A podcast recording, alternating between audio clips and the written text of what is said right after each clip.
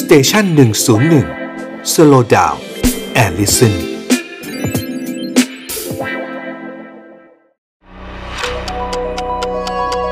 ฮิสโทฟันพอดแคสต์เพราะประวัติศาสตร์เป็นเรื่องสนุก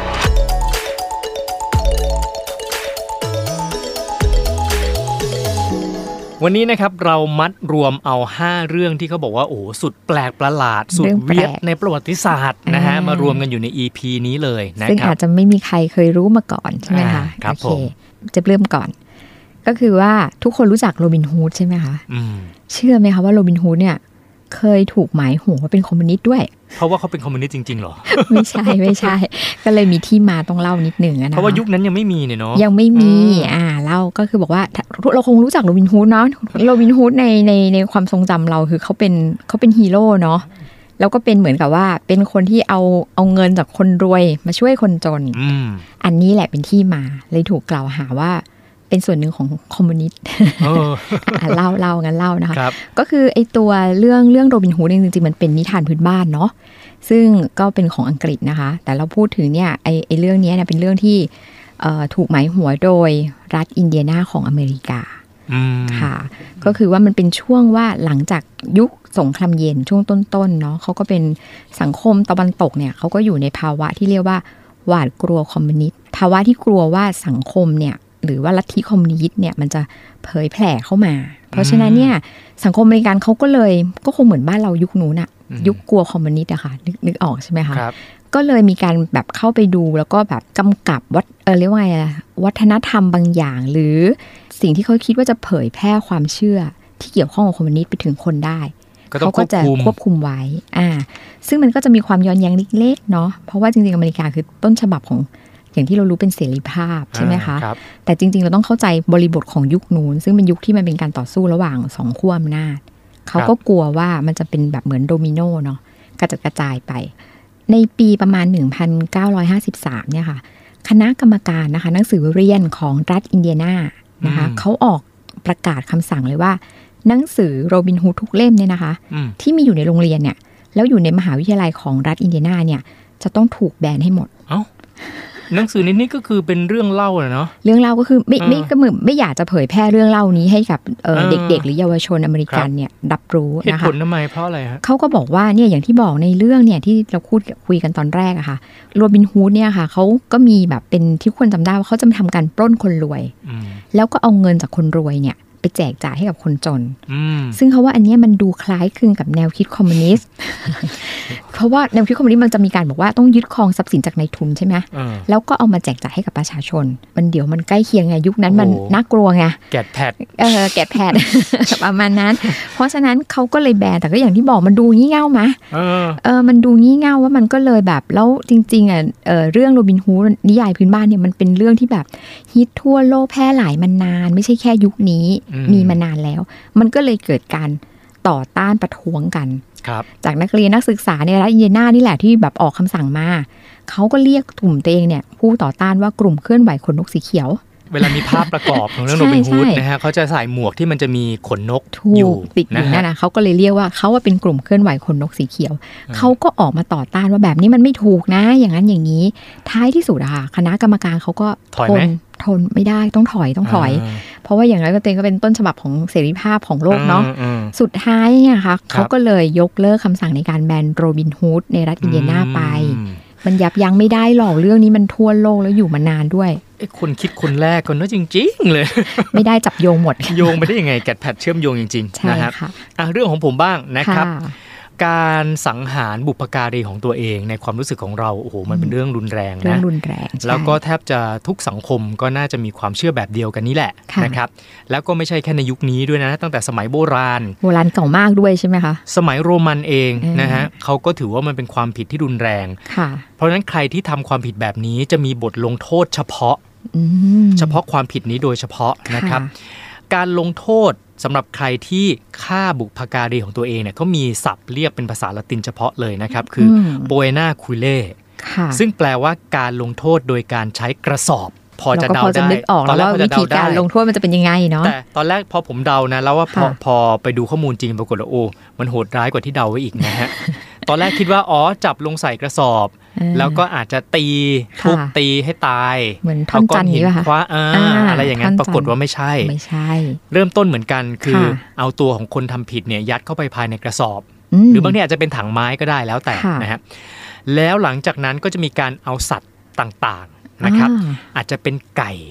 ค่ะ เป็นลิง อืม เป็นหมา ค่ะ รวมไปถึงงูพิษ โอ นะ เค ฮะใส่เข้าไปภายในกระสอบหรือในถังไม้พร้อม ๆ กัน แล้วก็ปิดแล้วก็ ปิ ปิ ด ดกระสอบใช่ไหม ใช่ โอเค แล้วก็เลยปล่อยให้นะทั้งคนทั้งสัตว์ที่อยู่ อยู่ ใน ด้วย นั้น กัน เนี่ย ในนั้นน่ะอ่า ลอยไปกับแม่น้ำคือยังไงก็ต้องตายแน่ๆคือถ้าไม่ตายเพราะว่าขาดอากาศหายใจ ค่ะ ตายจมน้ำตายก่อน คิดว่าส่วนใหญ่น่าจะโดนสัตว์ที่อยู่ในนั้นน่ะ ใช่ เพราะว่า ทำร้าย ทุกคนให้ให้เราดำเดาสถานการณ์เนาะ อืม สิ่งมีชีวิตในนั้นนะมันก็จะเอาตัวรอด ไม่ อื ว่าม จะเป็นคนหรือสัตว์ที่อยู่ในนั้นใช่ไหมคะ อืม มันต้องเกิดการทำร้ายกัน คือฉันก็ต้องฉีกอยากจะหาทางดิ้นรนกระเสือกกระสนกัด อืม ทุกสิ่งอย่างที่อยู่ใกล้ตัวถูกปะ อืม เพื่อที่อยากจะเอาตัวรอดออกมาจากกระสอบให้ได้ อืม เพราะฉะนั้นนอกเหนือจากการจมน้ำก่อนจะจมน้ำตายเนี่ยอาจจะโดนสิงสารสัตว์ในนั้นน่ะ เหมือนเราจับงูอะสมมติงู อืม มันมันมาโดนเราเราไปโดนมันมันก็ฉกเราถูกไหมคะ อ่า แล้วนี่มันกำลังจะจมน้ำอ่ะ ครับ แน่นอนมันคงฉกทุกสิ่ง อ่าร รอบตัวถูกไหมคะแล้วอ นั่ ยู่ น ใน น่ะ ที่แคบๆด้วย แล้วคิดดูนะต่อให้เราเอาชนะ โอ้น่ากลัว สัตว์ได้นะ ท้ายที่สุดก็ต้องตายอยู่ดี ใช่ นะฮะ โอเค จะมีเกรดอันหนึ่งคุณน้ำมนต์ ครั มา บ ฝากว่าเมื่อกี้คุณน้ำมนต์บอกใช่ไหมคะว่า มันมีงูมีไก่ อืม มีสุนัขอะไรอย่างเงี้ยมีลิง เพราะอะไรรู้ไหมคะมันมีที่มาด้วยนะเขาบอกว่าตอนยุคแรกๆเนี่ยเขาใช้งูเท่านั้น เพราะว่างูเนี่ยมันแสดงถึงความอักตันยู อ๋อ เป็นสัญลักษณ์ของความอักตันยูก็เลยเอาใส่เข้าไปในกระสอบด้วย เหมือนชาวนากับงูเห่านะ อะไรอย่างนั้น ใช่ แล้วต่อมาก็เริ่มเพิ่ม เพิ่มไก่ ไก่ก็มีความหมายนะคะ เขาบอกว่ามันแสดงถึงการไล่ซึ่งความผูกพันกับครอบครัว เพราะมันเป็นโทษของการฆ่าบุพการีไง อ๋อ เออไก่ก็แสดงสัญลักษณ์อย่างนั้น ครับ ส่วนสุนัขเนี่ยเขาบอกว่าแสดงถึงความไร้ค่าของคนที่โดนลงโทษอะค่ะ อืม เป็นบุคคลไร้ค่ามากเลยอะไรอย่างเงี้ย ก็เลยเอาสุนัขใส่เข้าไป ส่วนลิงเขาบอกว่าแสดงถึงความไร้อารยธรรม ม คือสิ่งที่คุณทำมันไร้อารยธรรมชื่อแบบนับถือไม่ได้อะไรเงี้ยอะไร โอ้ อย่างเงี้ยเห็นไหม เป็น มี ซิม ที่ โบ มา ลิกนะเป็นซิมโบลิกหมดเลย อ่าเลยเป็น ครับ ที่มาค่ะ ครับผม ค่ะ อีกเรื่องหนึ่งเนาะ เรื่องหนึ่งนะคะก็เป็นเรื่องแปลกเหมือนกัน อันนี้จะพูดว่าแปลกนะ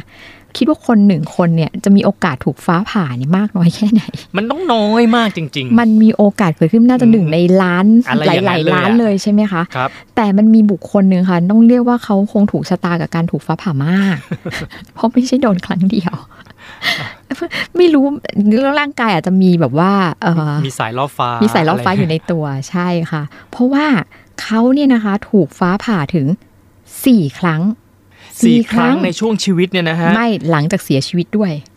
อุ้ย เสียชีวิตแล้วก็ยังโด ก็ยั น งโดนอีก โอ เอ้า เค อ่ะ ยังไง เริ่ ยั ม งไง เล่าเริ่มเล่าค่ะ คือก็เป็นเรื่องของเขาเป็นเอ่อชื่อว่าพันตรีวอลเตอร์ซัมเมอร์ฟอร์ดนะคะ เขาเป็นทหารชาวอังกฤษคนหนึ่ง อืม เขาเนี่ยได้รับการจดบันทึกว่าเป็นคนที่ถูกฟ้าผ่ามากที่สุดคนหนึ่งในโลก ครับ เขาบอกครั้งแรกที่เขาโดนฟ้าผ่าเนี่ยเกิดขึ้นในปี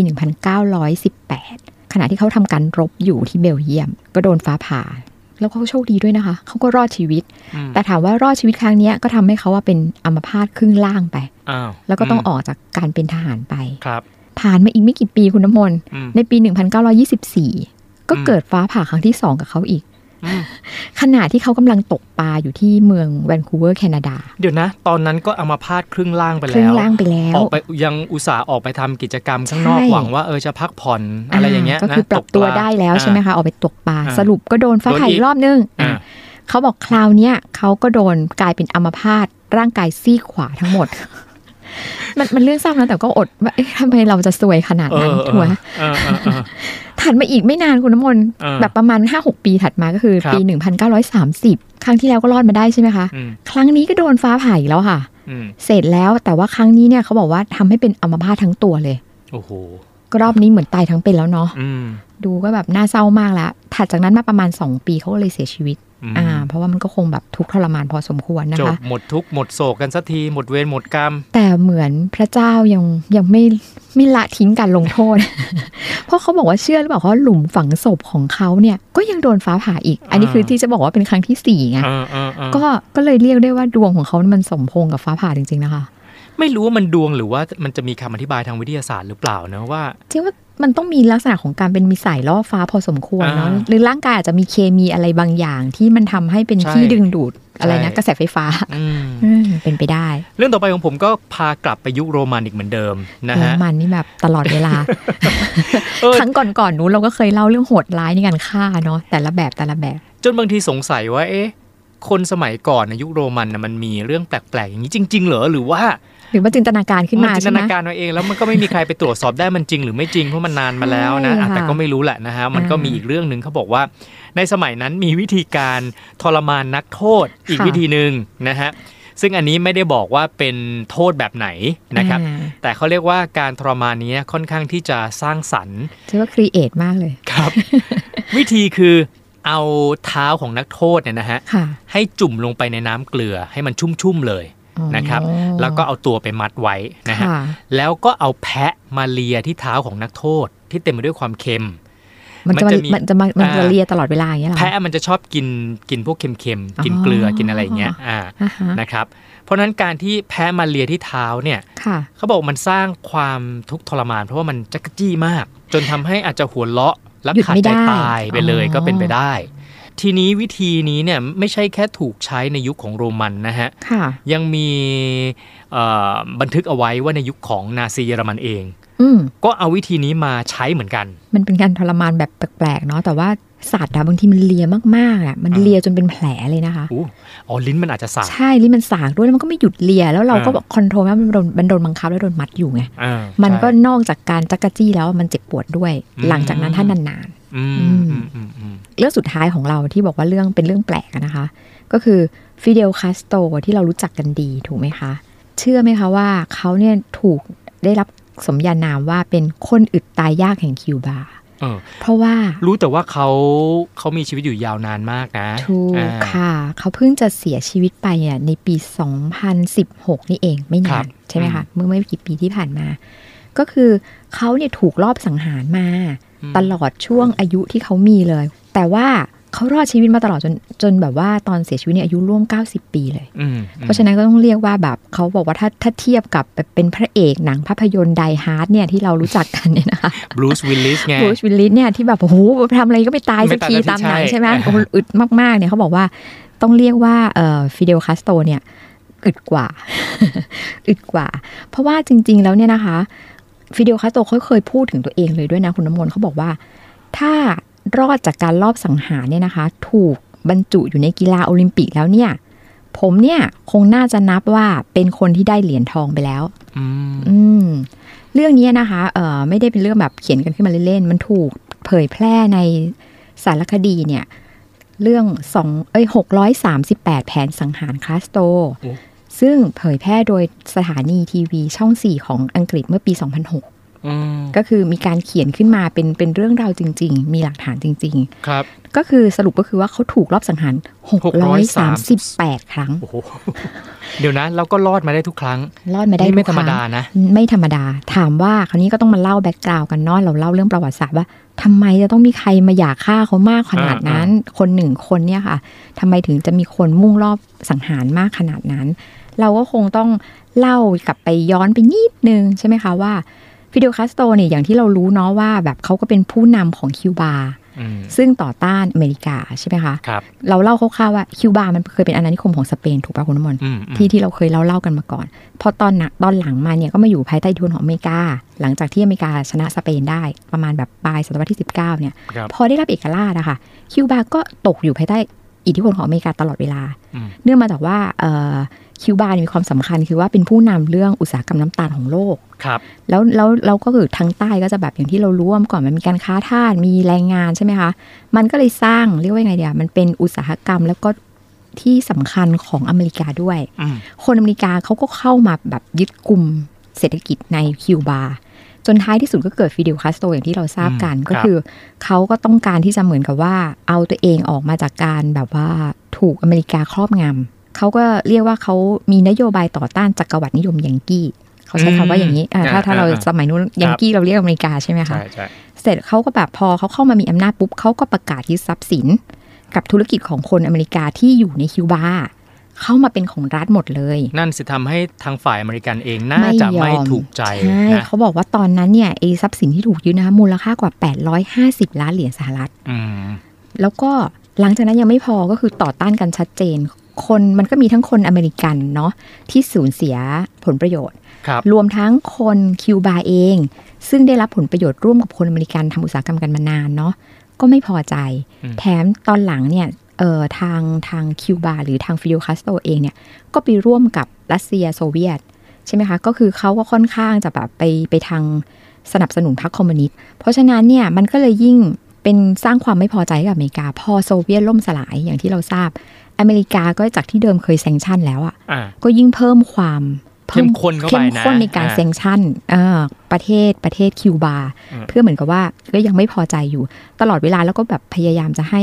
ทุก ๆ ประเทศทุนนิยมเหมือนกันเนี่ยค่ะเซงชั่นคิวบาด้วย แต่เชื่อไหมคะว่าตลอดช่วงอายุของของฟิเดลคาสโตรเขาก็ไม่ได้ยอมอเมริกานะคะ อย่างที่บอกเพิ่งเสียชีวิตไปไม่นาน นั่นเองหรือเปล่าที่ทำให้อเมริกาเองคือนอกจากแซงชันแล้วคิดว่า โอ้แซงชันยังไงก็กุมหมอนี่ไม่ได้สักที ใช่ เพราะนั้นก็เลยต้องมีการ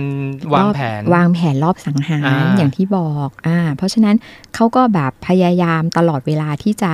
จัดการกับฟิเดลคาสโตรให้ได้ อ่า วิธีการของเขานะคะเขาก็แบบใช้ CIA เนาะอเมริกาก็ใช้ อืม CIA วางแผนรอบสังหารนี่ก็จะมีหลาย ๆ แบบแปลกพิสดารเรามายกตัวอย่างกัน ก็อย่างเช่น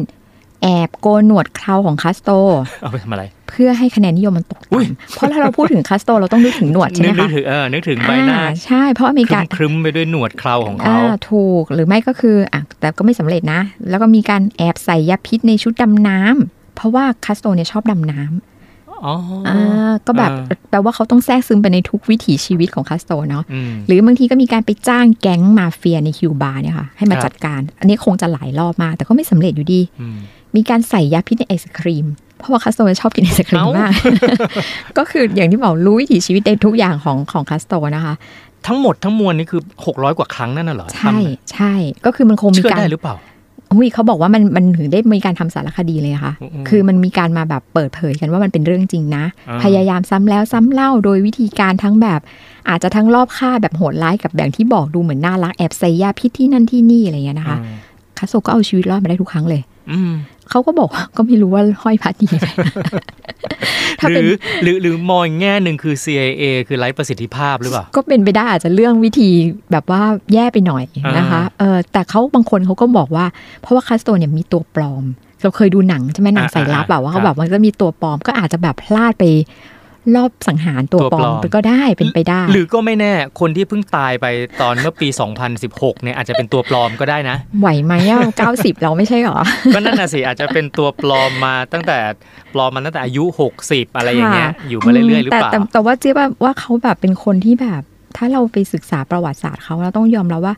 เขาเป็นคนที่ไม่ยอมอเมริกา ถูก จ ต้อง ริง ๆ ทุกวิถีทางเลยนะคะ อืมถูก จน ต้อง จนแม้แต่ว่าอย่างที่บอกอะหลังสุดที่ผู้นำอเมริกาคือประธานาธิบดีอย่างเป็นทางการแล้วได้มีโอกาสไปเยือนคิวบา คือใครรู้ไหมคะ บารักโอลักโอบามา อืม คือแบบไปขอแบบเหมือนกับว่าอยากจะไปได้ได้ได้เจรจาเพื่อ ม เชื่อมสัมพันธ์กัน เขาบอกเกิดขึ้นในประมาณเดือนมีนาปี 2016 คือก่อนหน้าคาสโตรเสียชีวิตประมาณสัก 7 8 เดือนอะ ครับ ไปถึงอะก็ยังไม่ให้พบเลยนะคะ อืม เออก็คือก็บารักก็ได้พบกับน้องชาย คือคือตอนนี้ผู้นำผู้นำของคิวบาก็คือราอูลคาสโตรเนาะ อ่าครับ ก็เป็นน้องชายเป็นผู้นำปัจจุบันอยู่ ก็คือไม่ยอมพบ แต่ว่าตลอดเวลาอย่างที่เราเล่าให้ฟังที่จะเล่าค่ะว่า กดดันทุกอย่างเพื่อให้เศรษฐกิจของคิวบาแย่ลง เพราะเราต้องเข้าใจว่าหลังโซเวียตล่มสลายอะจริง ๆ คิวบาก็หนักนะ อืม เพราะว่าเดิมทีเนี่ยพอไม่คบกับอเมริกาค่ะ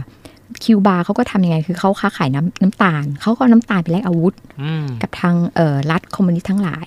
พอหลังจากโซเวียตล่มสลายก็ เห ขา มือดนขาด ขาดมิตร เพื่อน ขาดมิตร เออ เออธุ ที่ ร จะ กิจ คอยจุนเจืออะไรกัน ธุรกิจ นะฮะ มันก็ลำบากประเทศมันก็ลำบาก แต่เขาก็ยังไม่ยอมแพ้ไม่ยอมสู่ฮกอะค่ะ อืม เขาแต่แล้วแล้วเขาก็ไปใช้นโยบายว่าให้ความสำคัญการศึกษาการแพทย์ แบบสร้างมาตรฐานเพิ่มแบบสร้างการศึกษาให้ดี แล้วก็สนับสนุนการค้นคว้าทางเทคโนโลยี